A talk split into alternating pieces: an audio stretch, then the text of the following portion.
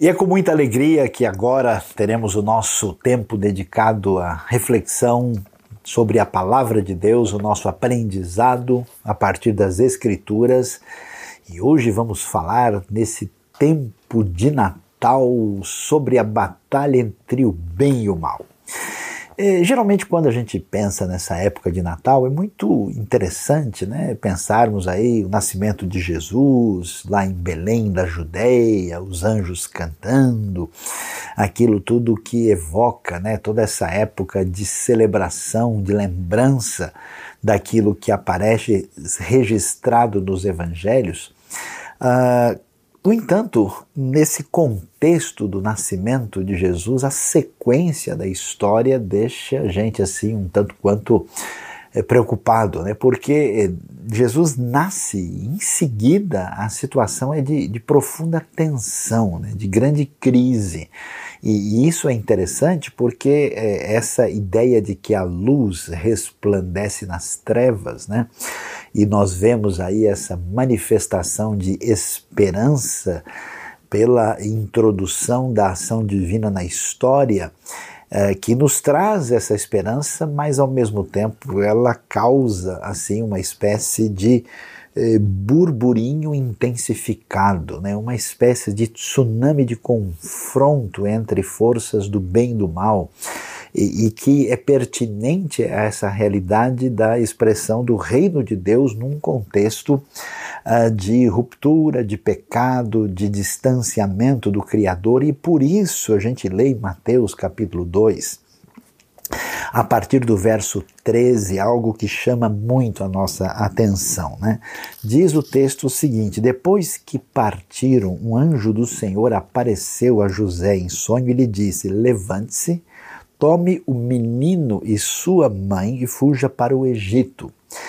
Fique lá até que eu lhe diga, pois Herodes vai procurar o menino para matá-lo. Então ele se levantou, tomou o menino e sua mãe durante a noite e partiu para o Egito, onde ficou até a morte de Herodes. E assim se cumpriu o que o Senhor tinha dito pelo profeta: do Egito chamei o meu filho. Quando Herodes percebeu que havia sido enganado pelos magos, ficou furioso e ordenou que matassem todos os meninos de dois anos para baixo em Belém e nas proximidades, de acordo com a informação que havia obtido dos magos. Então se cumpriu o que fora dito pelo profeta Jeremias: ouviu-se uma voz em Ramá, choro e grande lamentação. É Raquel que chora por seus filhos e recusa ser consolada porque já não existem. Ah, é curioso ver o que, que o texto bíblico nos apresenta, porque ah, nós vemos um cenário onde aparentemente existe um domínio e um predomínio do mal, o que realmente mexe com a cabeça da gente até hoje, né? Quantas pessoas dizem, escuta, mas se Deus é Deus, se Deus é poderoso e Ele é tudo aquilo que a gente ouve falar, como é que a gente entende essa situação da predominância da maldade, do pecado uh, e da crueldade e, e, de tudo que a gente vê no mundo e no mundo de hoje, inclusive. Então, na Bíblia, nós vemos esse enfoque é, apresentado de maneira muito realista, e aqui nós estamos vendo na época do nascimento de Jesus, curiosamente, a gente tem uma época de auge de um dos impérios mais cruéis, mais poderosos e mais marcados por esse, digamos assim, domínio ante Deus, que é exatamente o Império Romano. Vale a pena lembrar, por exemplo, lá em Pérgamo, numa das sete cartas da Ásia, você tem ali o que é chamado trono de Satanás, né, num ambiente onde você tem um altar dedicado a um deus greco-romano e ali também depois se torna uma cidade de culto imperial muito significativo. Então esse elemento marca esse momento e nós vamos ver a figura de Herodes e é importante, você sabe que existem vários Herodes e aqui nós temos o que é chamado Herodes o Grande, né? aquele uh, homem de origem idumeia que formalmente se converte ao judaísmo e ele é o representante do governo romano na terra de Israel e é, alguém de muita habilidade, com muita capacidade de execução de diversos projetos, inclusive, curiosamente, até mesmo do Templo de Jerusalém. Esse é o, o, grande Herodes, o poderoso, aquele que é o pai, o avô dos outros que virão na sequência. E ele representa, né, de certa forma, esse poder romano e esse poder romano associado com o domínio indevido da terra de Israel ah, nesse ambiente. Esse ambiente de domínio romano, de certa forma, do predomínio das trevas, ele é análogo àquilo que Israel experimenta na sua história. Nós temos um elemento que evoca uma situação semelhante lá no contexto do Egito, quando o povo era escravo e é libertado para né, ser levado pelo próprio Senhor na direção da terra prometida, e também nós temos a lembrança daquilo que acontece no contexto da Babilônia, quando o povo uh, é invadido pelos babilônios, na época de Nabucodonosor, e o reino do sul, com Jerusalém, o templo, tudo isso é destruído. Então, esses elementos eles estão assim meio que aproximados na descrição do texto. E aí nós vemos eh, a seguinte questão: nesse tempo de Natal, onde não está tão claro, aparece uma batalha entre o bem e o mal, que vai permanecer uma batalha constante até a batalha final, né? Tanto é que a gente chega no Apocalipse, você tem uma, uma edição ampliada e completa nesse confronto entre o rei Jesus, o Messias, e o reino romano e seus desdobramentos, que tem relação inclusive com as visões de Daniel, que vem lá do capítulo 2 e capítulo 7 do livro do profeta do Antigo Testamento. O que, que acontece? A primeira coisa que chama atenção é ver como existe um movimento do poder de Deus nessa batalha entre o bem e o mal, nesse contexto de Natal, mas é um movimento, digamos assim, silencioso. É um movimento de bastidores que não se pode perceber. É semelhante à chegada do reino de Deus que vem, né, silenciosamente, né, que começa a, a agir poderosamente dentro daqueles que recebem o reino. Né? O reino não vem de maneira visível, não vem com as características do poder humano. Então, como é que acontece? Quando tudo está sob risco, o que, que vai acontecer? o Senhor aparece a José num sonho. É muito interessante isso na Bíblia. Várias vezes Deus manda a mensagem secreta, né? É a famosa espionagem celestial aqui, né? Existe, né, um, um, meio de comunicação aqui, uma espécie de rede particular, um Wi-Fi inacessível, da parte de Deus, em que ele muitas vezes se comunica com os seus protagonistas, agentes da história, e isso ninguém pode ter acesso. Então, mesmo que pareça que Roma tem o poder, que Herodes domina tudo, o que, que vai acontecer? A gente vai ver que o Senhor se comunica com José e diz o quê? Curioso, manda ele fugir para o Egito. E o Egito chama atenção, porque o Egito tem uma recordação, vamos dizer assim, não muito agradável. Né? O Egito é a terra da escravidão, o que a gente lembra é que o povo foi libertado do Egito. Né? E lá é, é a, a, antiga Roma, né? o lugar de sofrimento. Mas exatamente lá no Egito, a gente vê esse caminho de inversão, que a terra da escravidão vai ser a terra do acolhimento. Vai ser a, a inversão dessa conquista divina, né, trazendo inclusive uma bênção para o Egito. E vale a pena lembrar, por exemplo, Isaías 19 fala de bênção que atinge o Egito, a Síria e Israel de uma maneira muito peculiar. E quem visita o Egito até hoje vai ver, inclusive, todo um lugar dedicado à visita da Sagrada Família, tem toda uma recordação, tem uma tradição cristã das mais antigas da história, a tradição copta, que está definida ali e, e marcada por essa hospedagem especial uh, do rei que não só aponta nessa direção, mas aponta nesse caminho que aqui nós temos um movimento duplo, né? Porque a princípio você pode imaginar que o Messias que nasce, ele é o rei de Israel. Ele é o rei que veio cumprir as profecias e que vem libertar o povo judeu da opressão estrangeira e assim ser o novo Davi, né? Quando Israel tem esse esse desafio né, de adquirir novamente o protagonismo da época dourada de Davi e Salomão.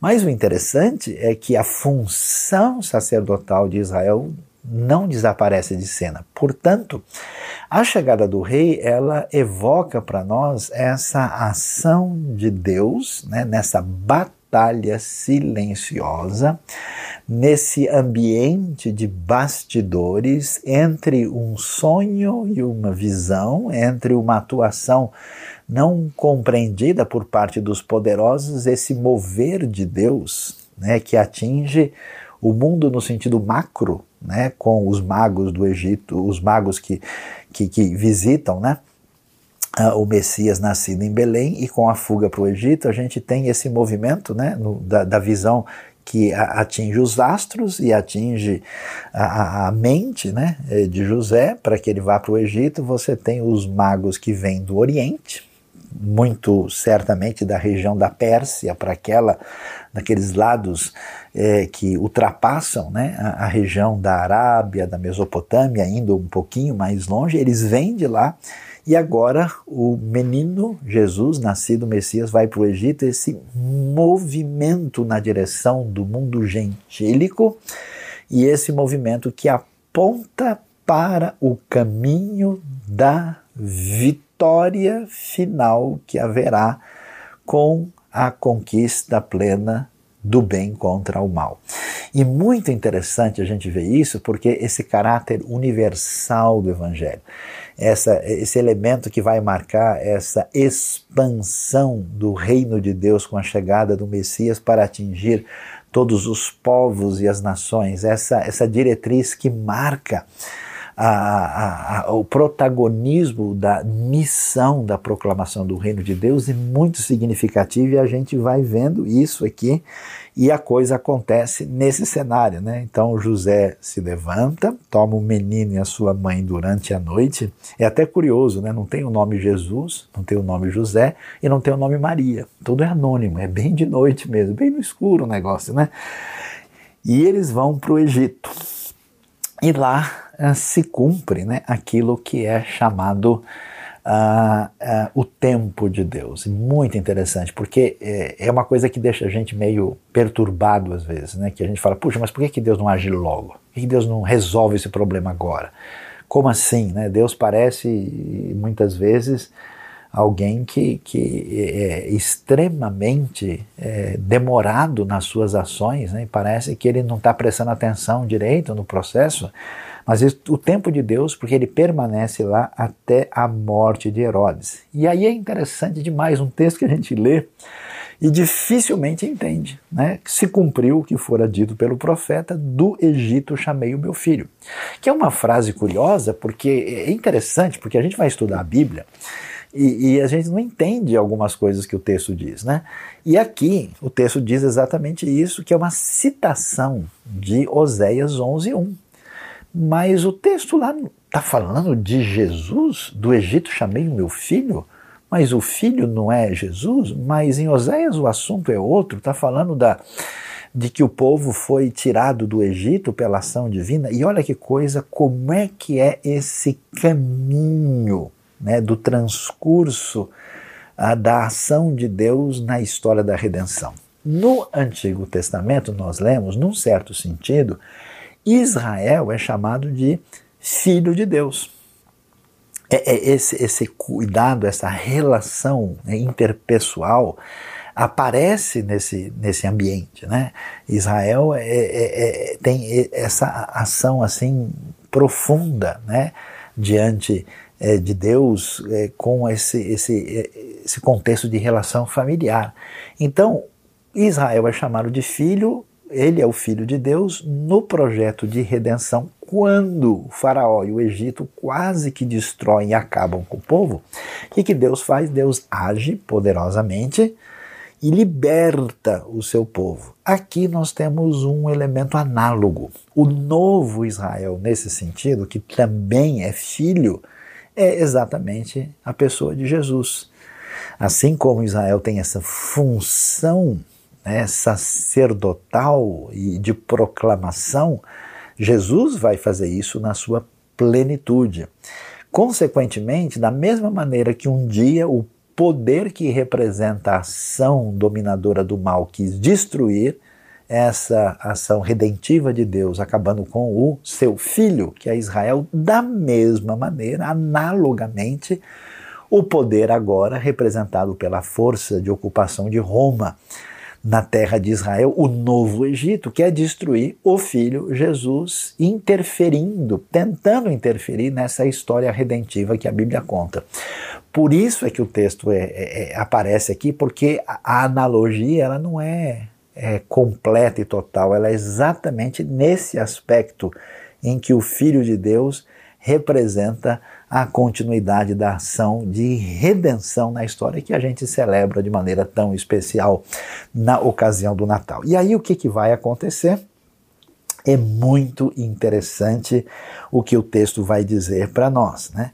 Herodes percebe, e aí é curioso, né, porque são exatamente o, o, o os representantes dos gentios, dos povos, é que trabalham de uma maneira subversiva para proteger aquele que é nascido, o menino Jesus, que é o grande rei. Tanto é que os magos, que de novo, o serviço secreto divino continua funcionando, os magos são avisados, são advertidos, né, que eles não deveriam voltar a Herodes. Herodes fica furioso com isso e o menino vai ser acolhido no Egito. Então, os magos, que são os sábios do Oriente, em sintonia com o Egito, protegem é, sob a supervisão divina nessa batalha silenciosa entre o bem e o mal, para a manutenção da vida de Jesus, menino, enquanto está no Egito. Agora, o que acontece? A batalha é intensificada. As coisas se complicam porque Herodes tendo ficado furioso, e aqui é uma coisa interessante, difícil de digerir, de lidar, mas uma realidade que aparece nessa situação de conflito. Herodes percebe isso e acaba então ordenando né, a morte de todos os meninos de dois anos para baixo em Belém, nas proximidades. E isso evoca novamente a cena que aparece na ocasião do cativeiro da Babilônia, que é descrita lá em Jeremias 31:15. E aí a gente vê o seguinte: a presença e a força e o domínio do mal são uma realidade. E são uma realidade cruel. Observe que esse desejo de poder e de domínio é tão forte em Herodes que só dele ouvir dizer que nasceu um nenê que pode de alguma maneira ser visto como rei, é, para evitar qualquer possibilidade, mata todo mundo. É interessante ver né, essa obsessão pelo poder, a destruição do valor daqueles que são dominados, a destruição do valor da vida humana e esse massacre de inocentes chama atenção e ele tem paralelos. Que paralelos? Lembre-se, o que aconteceu na época de Moisés no Egito não foi a mesma coisa? né, matar todos os meninos, quer dizer, evitar todo tipo de resistência do bem contra o mal. E da mesma maneira, aqui a gente ouve né, uma citação que lembra a época patriarcal, porque menciona Raquel, que é representativamente trazida na época do cativeiro da Babilônia, chorando por aquilo que acontece com Judá. Né? Ouve-se uma voz em Ramá, Ramá é uma, um vilarejo nas proximidades, um pouquinho ao norte de Jerusalém. Há um grande choro, lamentação, porque ela chora por seus filhos e recusa ser consolada porque já não existe. Ou seja, um cenário difícil e duro.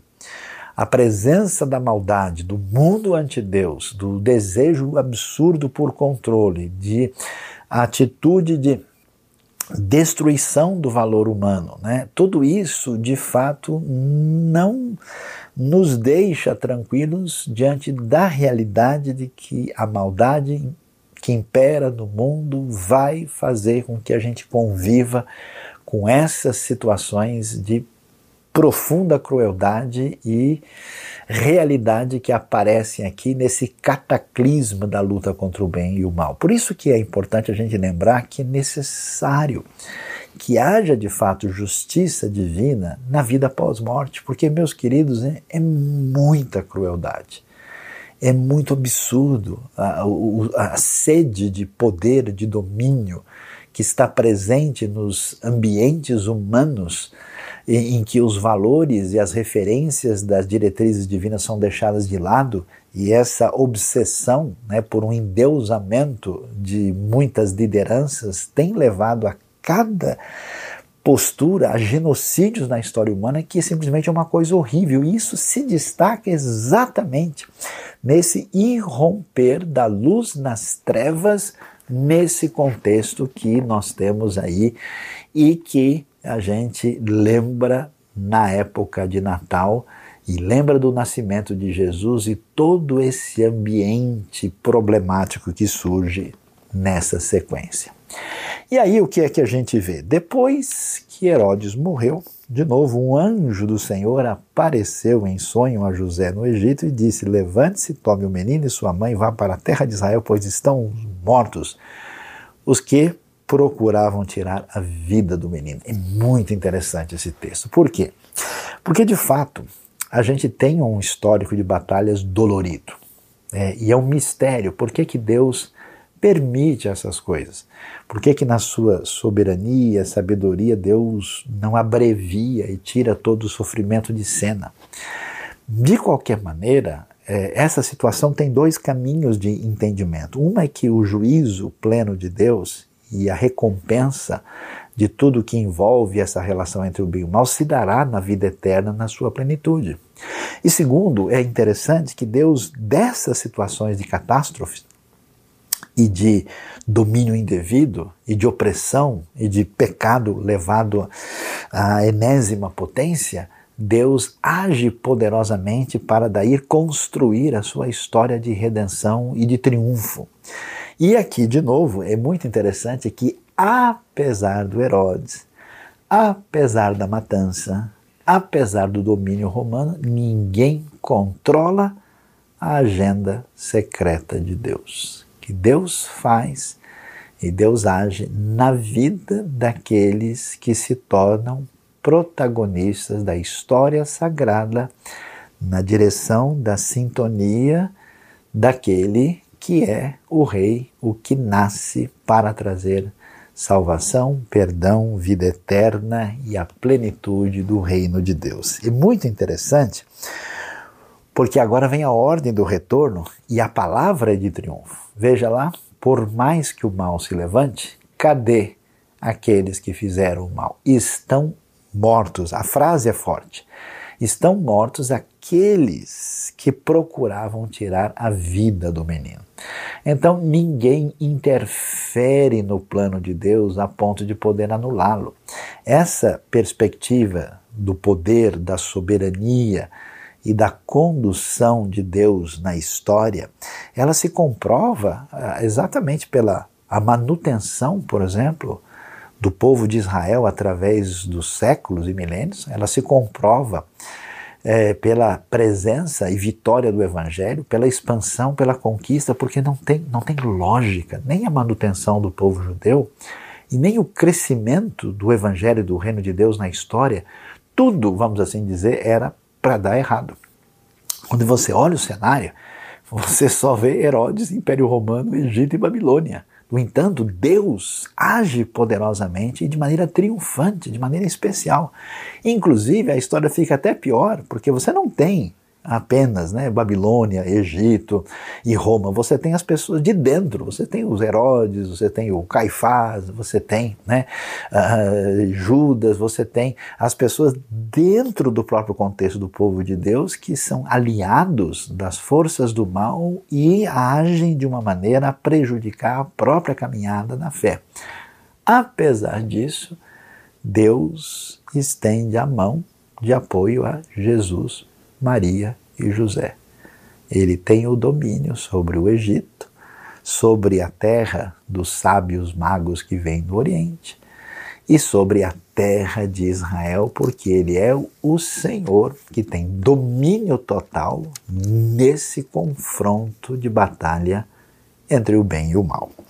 E o texto então diz que ele se levantou, tomou o menino, sua mãe, foi para a terra de Israel, mas ao ouvir que Arquelau estava reinando na Judéia, em lugar de seu pai Herodes, teve medo de ir para lá. Herodes morre e os seus filhos vão ali dividir a região em quatro partes e Herodes Arquelau está no domínio da Judéia, né, ali perto de Jerusalém, perto de Belém, que seria um lugar, digamos, mais promissor para se viver do ponto de vista econômico, mas a situação é de ameaça maior, então o que, que acontece? Adivinha, mais uma vez, serviço secreto em operação, Deus no controle da situação.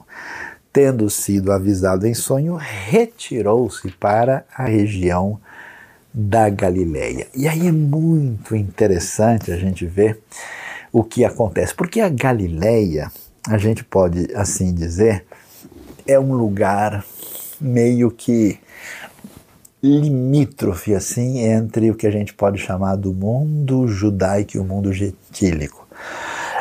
A gente vai ter a referência, por exemplo, de Galileia, lembrando o texto que vem de Isaías, que é chamada Galileia dos gentios. Há evidências né, de que naquela região, uh, que, uh, vamos assim dizer, religiosamente não é tão importante, que nessa é, região nós temos uma presença gentílica, nós temos uma realidade, digamos assim, mais descuidada da fé, diferentemente daqueles que estão em Jerusalém. Né?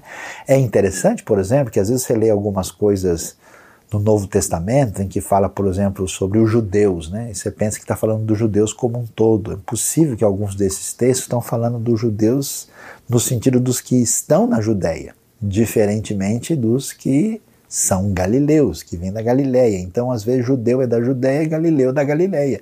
E os dois grupos estão dentro do povo de Israel, digamos assim, sendo colocados numa situação de conflito.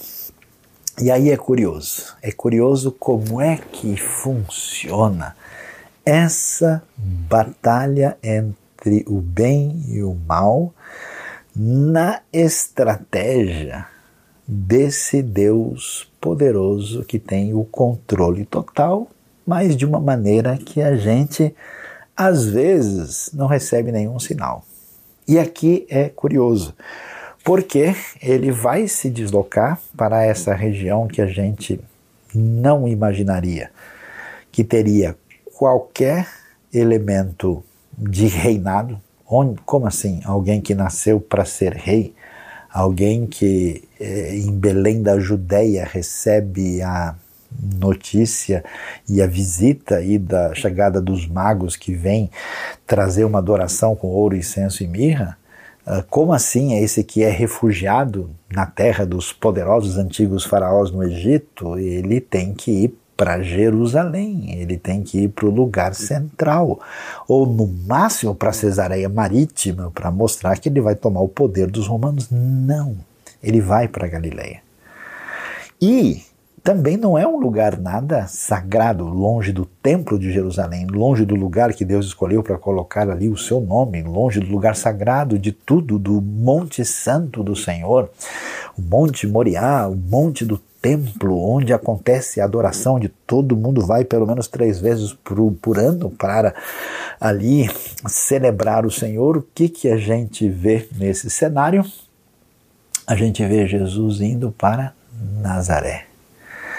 Peraí, vamos conversar sério aí, né? Se a gente já acha que Galileia não é muita coisa, há Galileias e Galileios, né? Vamos para Galileia? Vamos. Vamos para onde? Vamos para Tiberíades, né? Tá certo, Tiberíades é uma cidade que se desenvolve mais assim, né, né na sua caminhada, mas assim, vamos para a cidade mais importante, vamos para um lugar mais representativo. Não, Tiberíades nem, nem aparece assim no Novo Testamento com qualquer destaque como sendo uma cidade, né? A gente cidade edificada aí na época é, em honra ao imperador Tibério, né? Então onde a gente vai? Vamos assim para o lugar mais cheio de vida, né? Ali junto à beira do Mar da Galileia. Aliás, é lá que Jesus vai fazer o seu ministério, mas não. Jesus vai para o lugar mais inesperado possível. Absolutamente, vamos dizer assim, desprezível. Havia uma cidade que a gente não ouve falar muito, que fica na Galileia mais afastada em relação ao, ao mar da Galileia, ao lago de Tiberíades, que era a cidade de Séforis, que tinha uma certa importância. E Jesus, com a sua família, vão viver em Nazaré. E o que, que é Nazaré? Nazaré é um vilarejo, é uma coisinha de nada. Talvez tenha aí no máximo mil pessoas, talvez entre 500 a mil pessoas morando lá. Possivelmente José vai viver ali é, tendo um emprego de quem mexe com construção e também madeira. Ah, talvez prestando serviço para quem está em Séforis, já que Nazaré é meio que a periferia de Séforis. Quer dizer, se a Galileia já é uma periferia de Israel, Israel já é periferia do Império Romano, né? Nazaré é periferia da periferia da periferia. Então, quer dizer, é o lugar mais assim que a gente poderia imaginar. E é tão interessante para a gente ver o caminho dessa ação divina poderosa porque ele vai para Nazaré, esse Jesus de Belém da Judéia vai ser o Jesus que é chamado o Jesus de Nazaré. Isso é tão forte que até hoje, em hebraico, quando se referem aos cristãos, a palavra utilizada é notzrim, que significa literalmente nazarenos. Quer dizer, a marca fica para sempre quando a gente fala em Jesus de Nazaré. Mas que história é essa de Jesus de Nazaré? O texto vai dizer para a gente que ele é, foi chamado de Nazareno para que se cumprisse o que fora dito pelos profetas, ele será chamado Nazareno.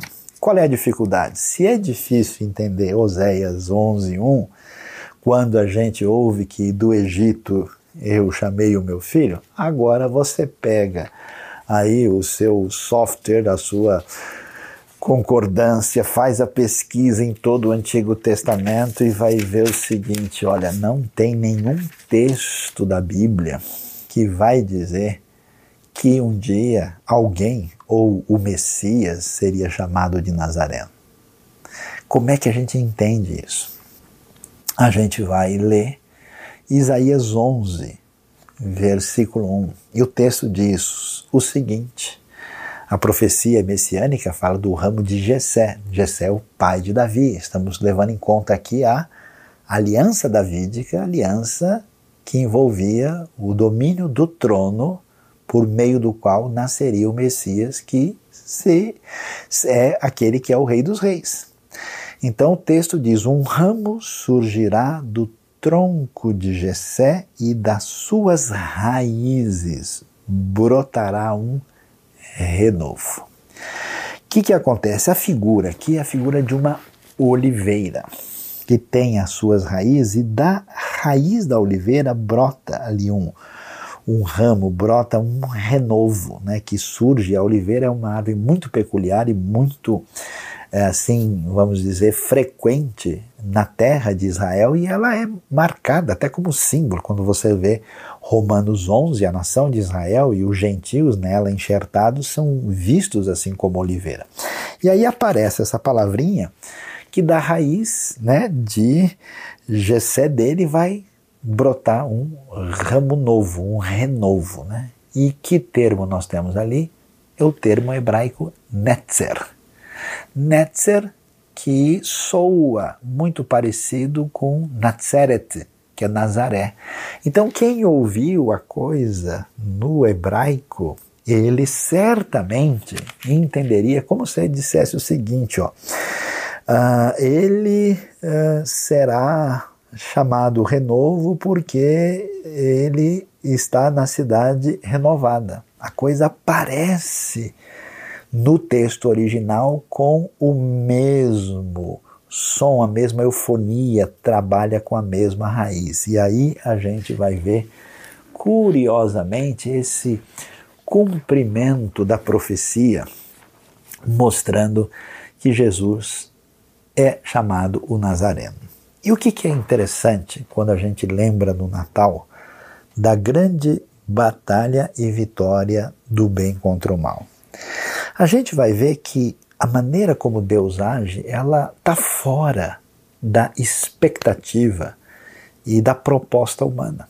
A maneira como Deus conduz a sua vitória através da história não é pela força bruta, não é por assumir o poder e o domínio de uma maneira escancarada, não é pelo caminho das estratégias humanas e nem pela perspectiva daquilo que se mostra visível. Isso chama a nossa atenção e mostra para nós que aquilo que parece ser o mais importante receber protagonismo, na Bíblia surge como um elemento de segunda importância. E Deus está dizendo que aquilo que ele faz tem grande mudança, impacto e relevância quando acontece dentro de nós, fora do cenário humano, pela intervenção divina e, na maior parte das vezes, nos contextos mais singelos, pouco representativos e até mesmo desprezíveis. É curioso que aquele que vem reinar não desce do céu triunfantemente. Nasce como um bebê. Quando nasce, não vai estar num ambiente principesco, extraordinário, não vai estar numa manjedoura junto de animais de carga numa situação de não ter hospedaria. Vai nascer num vilarejo, tem a sua vida ameaçada. Vai se refugiar num país estrangeiro que representa a história da opressão. Todos os movimentos assim do tabuleiro de xadrez da redenção divina se dão por jogadas secretas que os poderosos não têm acesso. De modo que José se movimenta para o Egito, volta para a terra de Israel, vai para na Galileia, tudo pela determinação secreta de Deus e no tempo de Deus. Por isso, o povo de Deus precisa deixar de ser desesperado.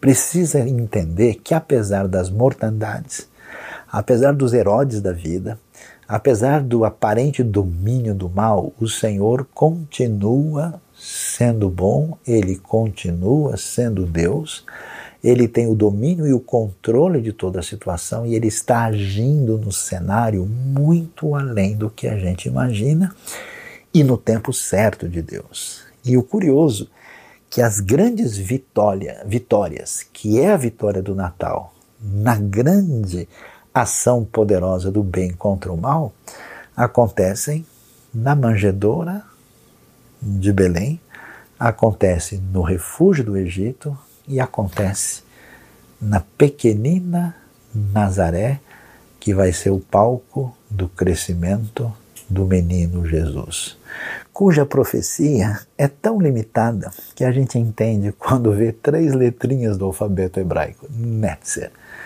Nazareno representa alguém que vem de um lugar absolutamente pouco importante, desprezível, rejeitável, que não tem nenhum significado de realeza, nem ligado ao sagrado e ao palco da construção da história do Messias, que é o Rei de Israel, que é o Salvador das nações e que silenciosamente, no meio das trevas, age na sua vida na minha vida e poderosamente vai construindo esse grande reino de Deus. Até que chega o momento que a história dos evangelhos, a história do Natal, reverte-se no triunfo final. Esse Jesus que vive a sua vida e o seu ministério dessa maneira, aparece triunfante, plenamente, no domínio do seu reino, como o Senhor glorificado que venceu a morte e tem todo o poder, o Rei dos Reis, na visão do Apocalipse 1, e ele virá para que o seu reino, que age de maneira tão singela e limitada, seja poderoso, absolutamente vencedor e tenha o domínio total e final.